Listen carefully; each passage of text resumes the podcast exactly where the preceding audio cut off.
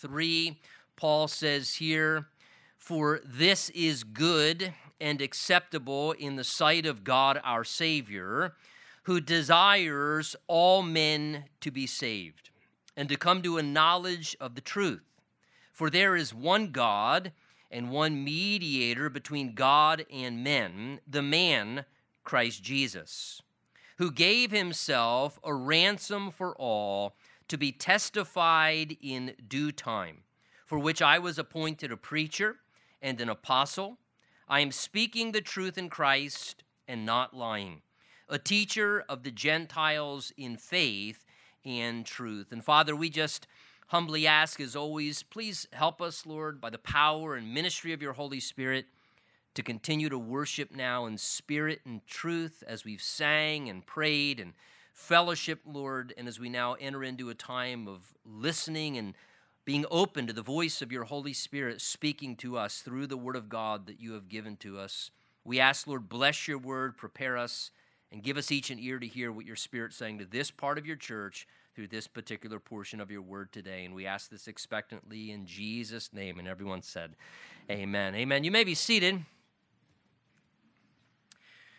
You know, we mentioned at the beginning of our study last week that in chapter 2, we're basically receiving instruction regarding what matters to God, and particularly as it pertains to the church coming together uh, for our gathering times. And 1 Timothy chapter 2 seems to give us specific instruction regarding public worship and what's important to God as we assemble for our meeting times as the family of God. And we saw last time that foremost, a primary thing that matters for the church when it's assembling, that above all else, the most important thing to God, it seems Paul was seeking to indicate, is that the church would be spending time seeking God.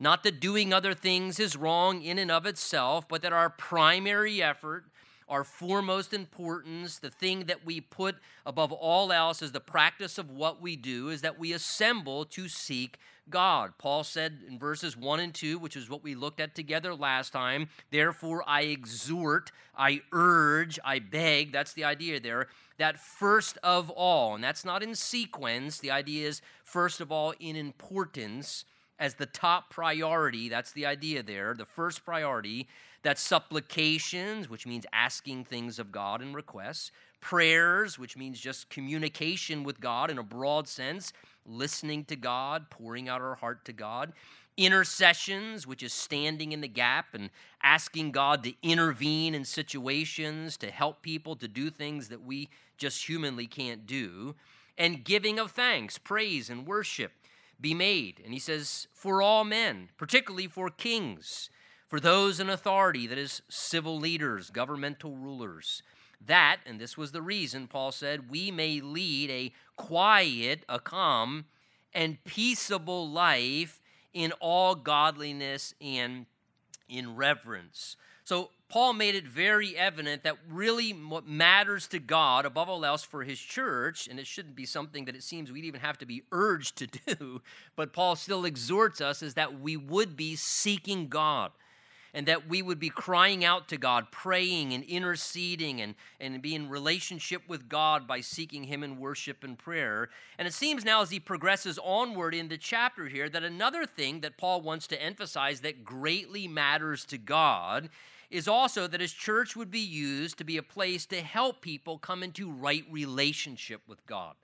And that the church would be a gathering place for people to stay and remain in right relationship with God, where souls would be saved, where lives would be changed because people are connecting with God's Son, Jesus Christ, and having ongoing relationship with Him as the one mediator between God and mankind. And Paul understands that this can only be experienced among and through the church's ministry if, verses 1 and 2 are happening, if we're praying if we're seeking God. Paul recognized that that first thing was so essential because prayer and intercession is truly what paves the way for things like salvation, for lives to be changed, for people to enter into right relationship with God and stay in right relationship with God, for people to hear the truth and know the truth. And that's why Paul was saying what he was in those first two verses. That's why we want the government and civil authorities, really as the church, to just leave us alone and to let us lead quiet and peaceable lives where we can function as the church and do what we want to do, which is to live for God and to worship God and to live in a godly manner without them trying to control us or stop us, and that we can reverently serve God and fulfill our function as the church, which is to be salt and light in the world, to help people come to know Jesus Christ, that the government would do what it's supposed to do in its civil authority and nothing beyond that, and that we would be free to do what we're doing and function in a healthy way to fulfill our role, and that we want our hearts to be in a good, if we might say, disposition, that we can remain calm and peaceable and not agitated and angry or basically engaging, putting the gloves on, and kind of striving in the flesh to fight in earthly battles, but instead that through godliness and reverence, we can be effective in the realm of the Spirit as we simply seek God to do things that we cannot humanly. And we realize that salvation, in and of itself, is a spiritual matter. That we can't open someone's eyes, we can't convert someone's soul. God has to intervene, and we have to be good witnesses of Jesus if we're going to be effective for the Lord to see people come to know Him.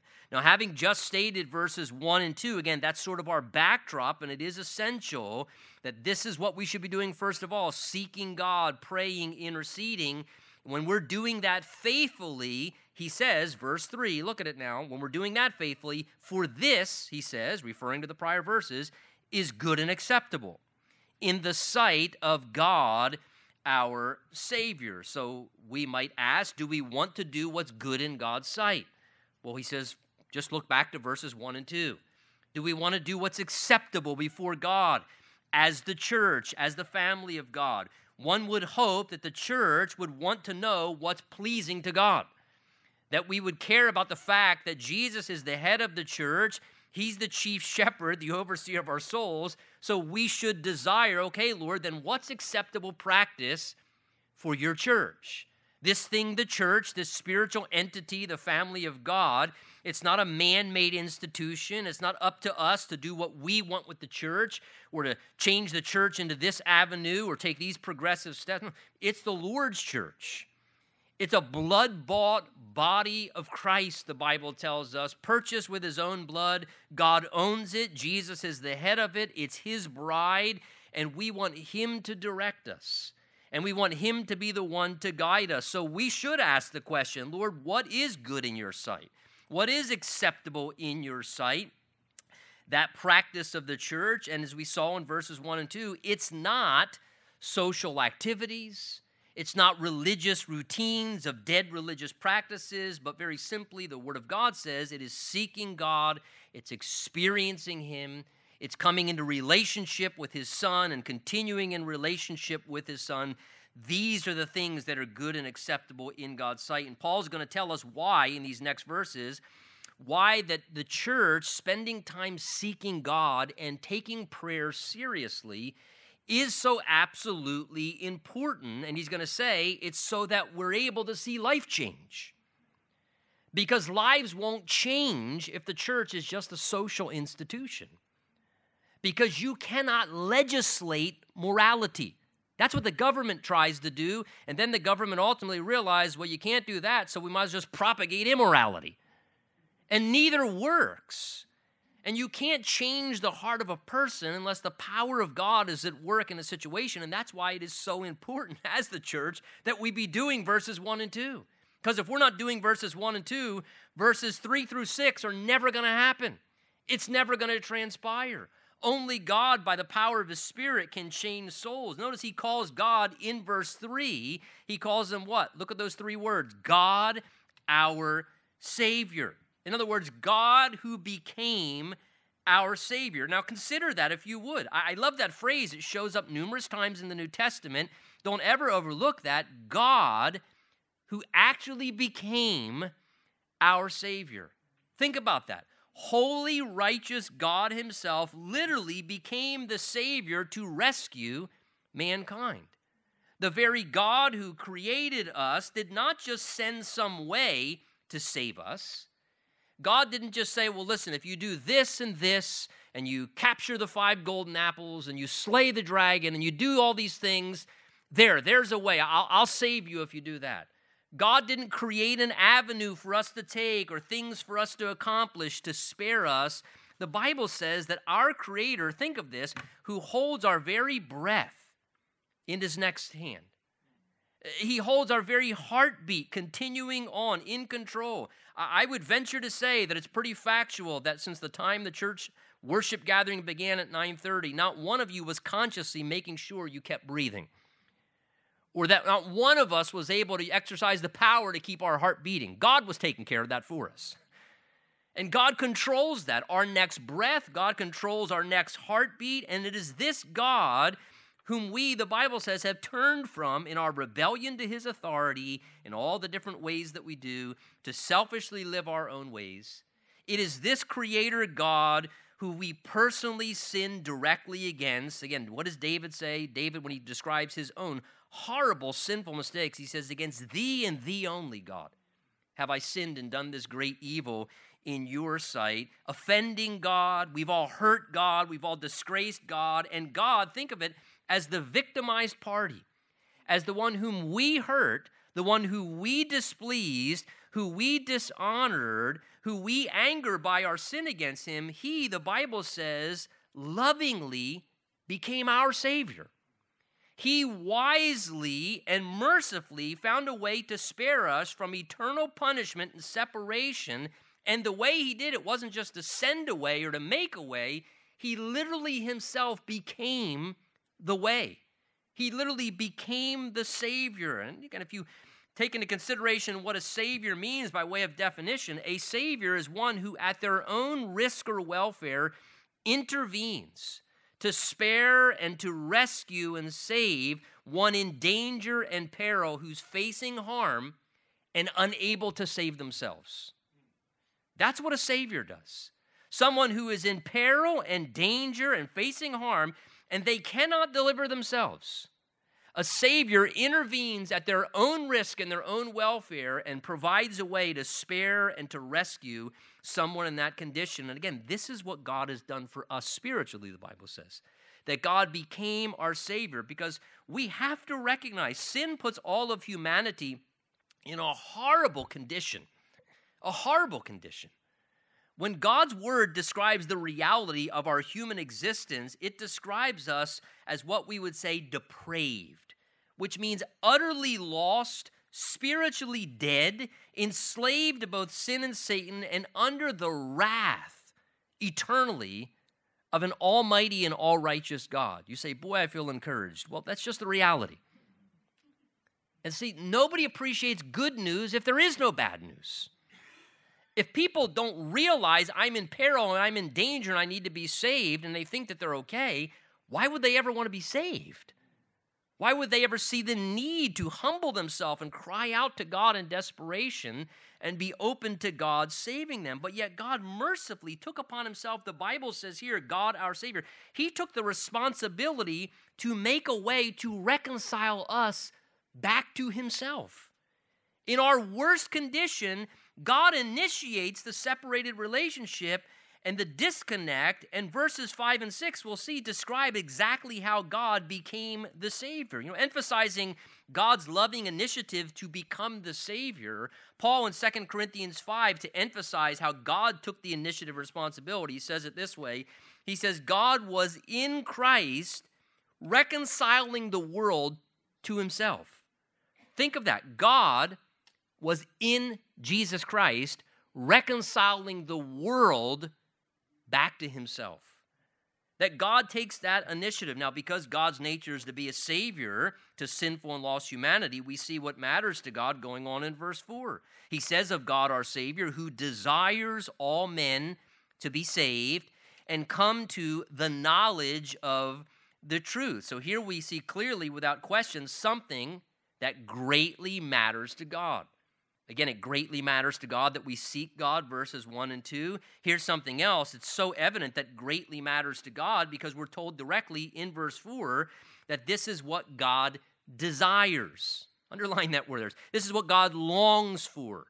This is what God's preference is. This is what pleases him. This is God's ideal. It's what he's longing for. The heart of God desires this very thing. God wants to see souls of lost and sinful human beings saved from sin and from death and from Satan's power and from hell's judgment. Scripture declares God desires for all men. That's his preference, that all men would be spared, saved. The challenge, of course, is that God has given to us, the Bible teaches, a free will. We were created in the image and likeness of God. God is a free moral agent. He has the capacity to choose and make decisions. No one else persuades that. That's a part of the nature of God. And as we've been created in the image of God, one of the things that we have also received being created in God's image is that we are free moral agents. We're not robots, we're not puppets. God doesn't override and take over control of us and force us to do anything. God allows us the freedom to determine our decisions. It's part of the capacities that He has given to us. God honors our will to choose. He permits us with that freedom to determine what we want. And He doesn't violate our freedom to choose. God doesn't create us in a certain way and then violate that and override that. God beckons us, God urges us, God invites us, God you know reveals himself. I mean, he does everything possible. He literally became the savior. And he opens wide his arms and he invites us and he draws us and he calls us, eh, but yet he allows us to decide if we're going to receive or if we're going to reject the invitation. He ultimately lets us determine, as scary as it is, in regards to relationship with Him because relationship isn't relationship if there's not choice. That's what relationship is based in. Relationship is based on choice. And so, if we want to be forgiven, God says, I'm going to let you decide that. You can choose to be forgiven or you can choose to be punished for your sins. You can choose to go to heaven or you can choose to go to hell. God doesn't send technically anyone to hell. God allows people to choose to go to hell by refusing to go to heaven, by refusing to come to God on his terms and refusing to receive what God offers, which is the opportunity to be forgiven. So God offers salvation, he seeks to make the way known. Yet he respects our freedom to respond. Yet, because God desires all to be saved, that's his heart. He says, because of that, he wants all to be saved. And notice verse 4 come to the knowledge of the truth. He wants us to come to the knowledge of our need and of his offer. And both of those are knowledge of the truth that we need to know. We have to understand the truth, first of all, of our condition. That is, that we need to be saved. And that is the essential number one part of coming to know the truth if we're going to be saved, to understand what the Bible, God's word, says about my condition. Romans 3:23 puts everybody on level ground in humanity by simply saying there is no difference for all sin and all fall short of the standard of the glory of God. I mean, it'd be the same thing as if we went down to the beach today and we all hopped into the ocean and we said, well, let's just see who can swim across the Atlantic. Some of us, because of our athletic ability, may get a little further than others, but everybody's drowning. that Charlie horse is coming at some point. or you're starving to death or something. Nobody's going to make it. The standard is beyond anyone's reach. And see, nobody can perform perfectly. One sin makes you a sinner. One crime makes you a criminal. One broken law makes you a lawbreaker. And you can say, well, I got further than you, or I did better. The standard is God's holy, righteous perfection. Everyone misses it. So, therefore, every person stands guilty before God because we all make mistakes. We all sin in thought, word, and deed. And our sin separates us from God, which means the Bible teaches we are not in right relationship with God when we start out life. Created by God, given life by God, but we're not in right relationship with God initially. The Bible teaches that we are spiritually dead, separated from God relationally, and that Jesus said, Whoever sins also then becomes a slave of sin. So we become enslaved as we live out our life to the power of sin and Satan ruling over us. And that by nature, our sinfulness puts us under eternal judgment, that we are under the wrath of God. That is our natural human condition. And God says it's essential that a person come to understand this and the reality that hell and painful torment forever is a real eternal destiny that every one of us deserves. And God says, It's my heart that people be saved, but that they come to know the knowledge of this truth that we have a deep and real need to be saved. And that we come to terms with that that we feel the weight of that as a human being. Again, some it's easier to convince of that reality and, and they recognize it. You don't have to do much convincing. Others, you know, they may have a self righteous attitude. Why do this? And I grew up in the church and I paid for the stained glass windows. And I, and you mean it, and, and for some people, it's more difficult. You know, I believe it was Tozer said that religion is the great opiate of mankind.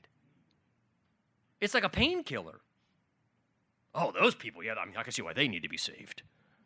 I can see why these, rot. but God says everybody has the same need before a holy, righteous God, and we must know that, but we also then must know the truth, come to the knowledge of the truth of what God has done to provide salvation.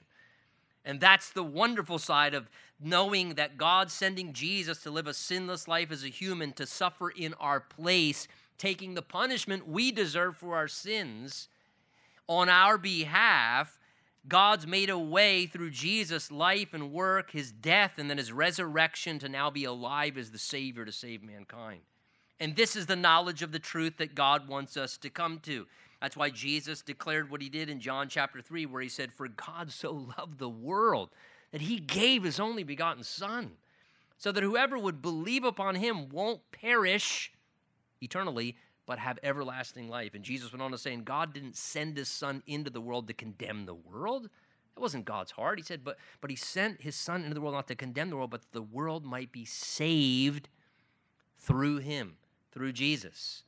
And this is the important understanding that we come to. Romans 6 tells us the wages are what we deserve, the payment, the compensation for our sin is death. We physically die, and we can enter into eternal death, which is to be separated from God forever. And Ephesians 2 says, in light of what Christ has done, that we are now saved by grace, which means undeservedly. Undeservedly. Oh, I don't deserve it. Right, now you're getting the point.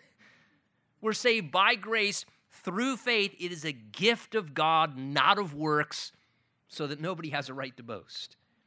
But the important thing to realize that salvation is a gift of God through Jesus Christ. It's what God gave, what he did through Jesus, what he accomplished, and now he says here, I'm offering you a gift, the gift of my son. If you believe upon what he did for you as a sinner, and that you accept his forgiveness and his gift of eternal life, and you humbly receive that gift from him, you have the opportunity to be saved. But the reality is, is God wants us to know this in light of the fact that it's a decision we have to make to believe and receive it and respond personally. Look, if I can say again, this is why it is very good and acceptable, verse 3, in the sight of God our Savior, that we be doing verses 1 and 2, which is praying and interceding, because we realize salvation of a human soul is a spiritual experience. And so we need God's intervention. We need God to draw people and to call people. We need to ask God for a powerful work of His Spirit to bring conviction to people's hearts, to deliver people from spiritual blindness. Second Corinthians chapter 4 says that Satan has blinded the minds of those who do not believe. Again, God's word tells us that when a person chooses not to believe, I'm not I'm not believing that. That the scary thing is that when a person says, I will not believe that, that what they do is they give Satan liberty to blind their eyes spiritually. And then they struggle to believe. And so God says we have to pray that God would open people's eyes to the reality of their condition, their thinking, that they would see their need and they would know and understand what God's done and what God's offering, that they might see clearly spiritually and choose to respond to Jesus and look, the wonderful thing here, folks, is this is something in the Word of God that we can use to pray for very confidently. You know, there are a lot of things we pray for, and we'll, uh, we'll pray for that if it's the will of the Lord. Pray for that if it's the will of the Lord. Well, look what verse 4 says God desires all men to be saved. You can pray that prayer, and you never have to wonder, I wonder if that's God's will. I wonder if God wants to answer that prayer. You can pray that prayer. I can pray that prayer confidently because I know it's desire to save anyone to save everyone. That's the heart of God. 2 Peter 3 9 says, The Lord is not slow in keeping his promise, as some understand slowness. Instead, he's patient with you, not wanting anyone to perish, but everyone to come to repentance. So, again, we can pray that confidently because we know God's desire is to save souls spiritually and eternally. And again, can I say, for sake of emphasis, before we progress onward, God's desire, listen, God's desire is not to increase congregants in the seats of churches. The church is missing the mark when that happens. The church is becoming Madison Avenue and becoming just a religious business operation if all we're trying to do is scale a church or build a church, or, and, and if our mentality is increasing congregants and seats. God wants to convert souls. That's what God wants to do. He wants to add to the church, literally, spiritually, such as are being saved, changing lives, converting souls. That's what matters to God. And perhaps, again, as we think of verses 1 and 2, maybe we would see more people get saved among the church these days if the church took prayer more seriously. I mean, it is an astonishing thing. I don't mean to step on toes, but you know, if we brought in a guest, you know, uh, Christian uh, uh, musician, we'd have to go rent a high school auditorium. Oh, we're bringing in. Oh, who? Phil Wickham. Oh, free concert. Phil Wickham. Oh, we can see Phil Wickham. And I hope Phil Wickham sees this. No, no, no, no offense there. You know, I actually have to tell you a quick story about Phil Wickham now that I said that. And I just I can't lose this opportunity. I, I, I really can't.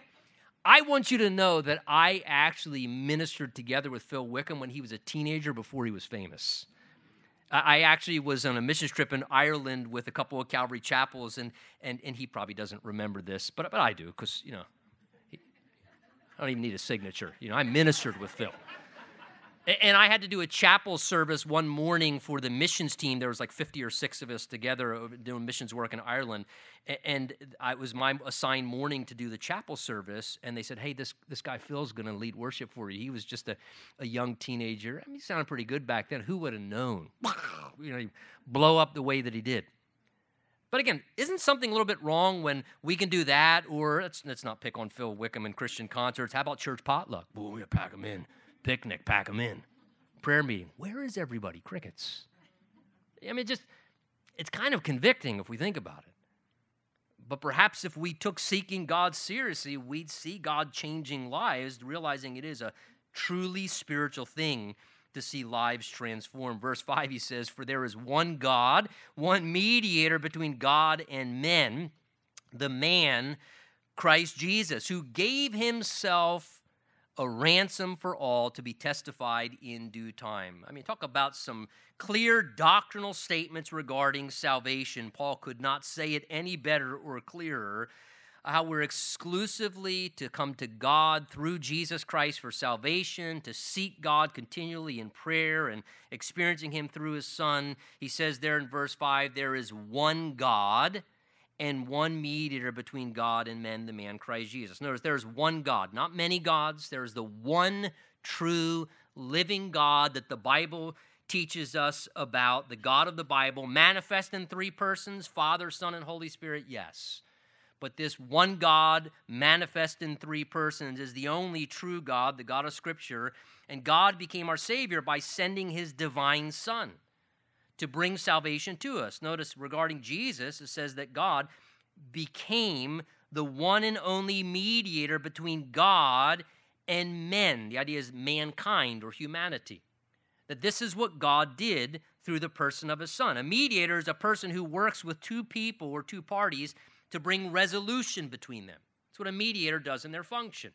And this is what God did. He sent a mediator through the person of his son to function, to do what is needed to resolve conflict, to resolve separation. It's a way to bring two parties together, to bring unification, working with both parties simultaneously. And this is what our Lord Jesus did by coming to live among us. The Bible says, notice, as a man, the man Christ Jesus referring to his humanity. Mankind was separated from God due to our sinfulness. We could not reconcile ourselves to God. There was nothing that we could do to help ourselves. but the one exclusive mediator between holy God and sinful mankind is the man Christ Jesus. That is, Jesus being God, there at the right hand of the throne of God with his Father in heaven, heaven took upon himself a second nature, a human nature. He added to his deity a second nature, humanity. Retaining his deity, he added humanity, coming to this earth, being born of a virgin, having a biologically female woman mother, a human being, and God the Father is the divine Father, being fully God and fully man at the same time, the God man, so that as he lived as a man, he could restore mankind back into relationship with God, so that he could be the perfect mediator in what he did, whereby he could remain in touch with divinity because he remained God and remained in touch with his Father in heaven. And at the same time, he was fully man, living among us in touch with mankind to represent mankind before God. That's why in verse 6, regarding Jesus' life as a man, it says that he gave himself as a ransom for all to be testified in due time. Notice it says Jesus gave himself, he gave his life. He gave his human life to be the ransom payment, which is a payment to release from slavery or captivity. Jesus offered to God, the Father, his sinless life as a man. He fulfilled the righteous requirements of the holy law of God that no human being can. And then he offered to God as a payment his sinless life as a man. And then on top of that, died in our place as sinful humanity as a man to pay the necessary price for the punishment of all of mankind. The wrath of God against the sin of the world was poured out upon Jesus, and in giving his life and his sinless blood as the sufficient ransom payment, Jesus can righteously deliver everyone enslaved to sin, everyone enslaved to Satan. He can spare us and free us. If anyone believes upon that reality, humbly comes to Jesus as the mediator, the man Christ Jesus can now function to reconcile us back into relationship with God. That's why Jesus declared what he did in John 14. Remember when they were speaking to Jesus, they said, Just show us the way to the Father. That'll be enough. Just show us the way to, God, to heaven. Just show us the way. And what did Jesus say? He said, I am the way. You're looking at the way. The way is through me, through a person, not through religious practice, not through religious efforts, not through a religious person exclusively through me, Jesus said. The mediator, the one and only. Hebrews 7 says, Therefore, Jesus is also able to save to the uttermost those who come to God through him, since he always lives to make intercession for them. Notice those who come to God through him. Look, folks, it is so important to realize and to always hold tight to the reality. The Word of God teaches that Jesus Himself, who alone did the work to live sinlessly, to die sacrificially and substitutionally, to overcome the power of sin, Satan, death, and hell, that Jesus alone who did that is the only one alone who can save a human soul. Because only Jesus did that. Oh, well, I just, I go to, the church didn't die for your sins, bro. Some pastor or priest didn't die on the cross for your sins. Jesus did. He's the only one that can be a savior because of what he did and what he accomplished. Acts chapter 4 says, Salvation is found in no one else, for there is no other name under heaven given among mankind by which we must be saved. Only can we be saved through Jesus.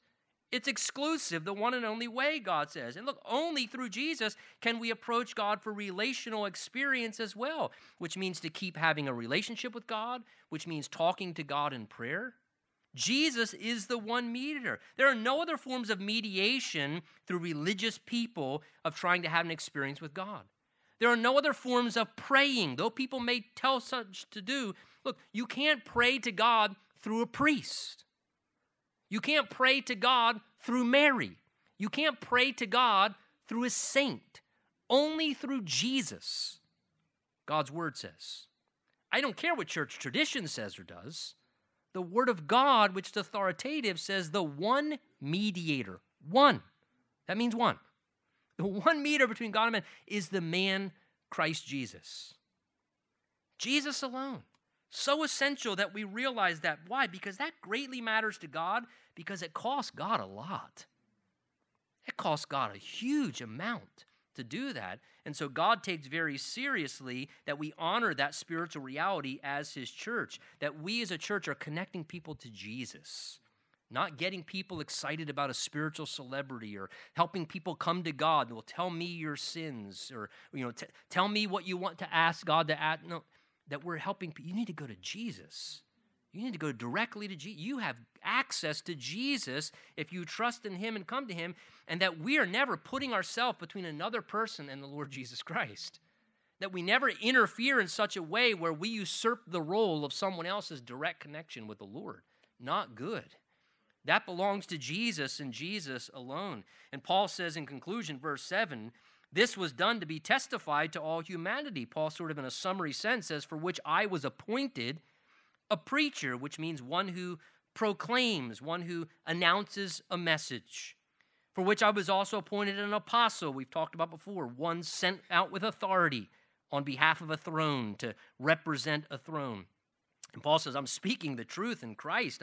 I'm not lying. He's, I'm just conveying the truth in these matters above about Jesus Christ. But notice Paul wasn't just sent with authority to proclaim the message about Jesus Christ, but he says, I'm also a teacher of the Gentiles, any non Jewish person, in faith and in truth. So Paul made it very evident here that yes, he was to proclaim the gospel message, he was to tell the way of salvation with authority because it's the authority of God, not his own. But Paul, notice, also was established by God to serve as a teacher among the Gentile church. Predominantly, why? Because people needed to be instructed regarding spiritual truth and, and, and developing their faith and their trust and their relationship and what it means to walk by faith and stay walking by faith in the person of the Lord Jesus Christ. Because the Bible teaches that the saints need to be equipped for the work of the ministry. And this is what the job of a pastor teacher is, is to equip the saints for the work of ministry to understand clearly and to have that same authority to go out and to preach and proclaim to their relatives and their neighbors and their coworkers and their friends the reality of verses 3 to 6 to tell people how to get saved to help people to understand how to come into relationship with God. Look these spiritual matters truly matter to God and so they need to matter to us as a church to know that what is essential to the heart of God is that we be a group of people who, above all else, are not only seeking God, but people who are staying in right relationship with Jesus.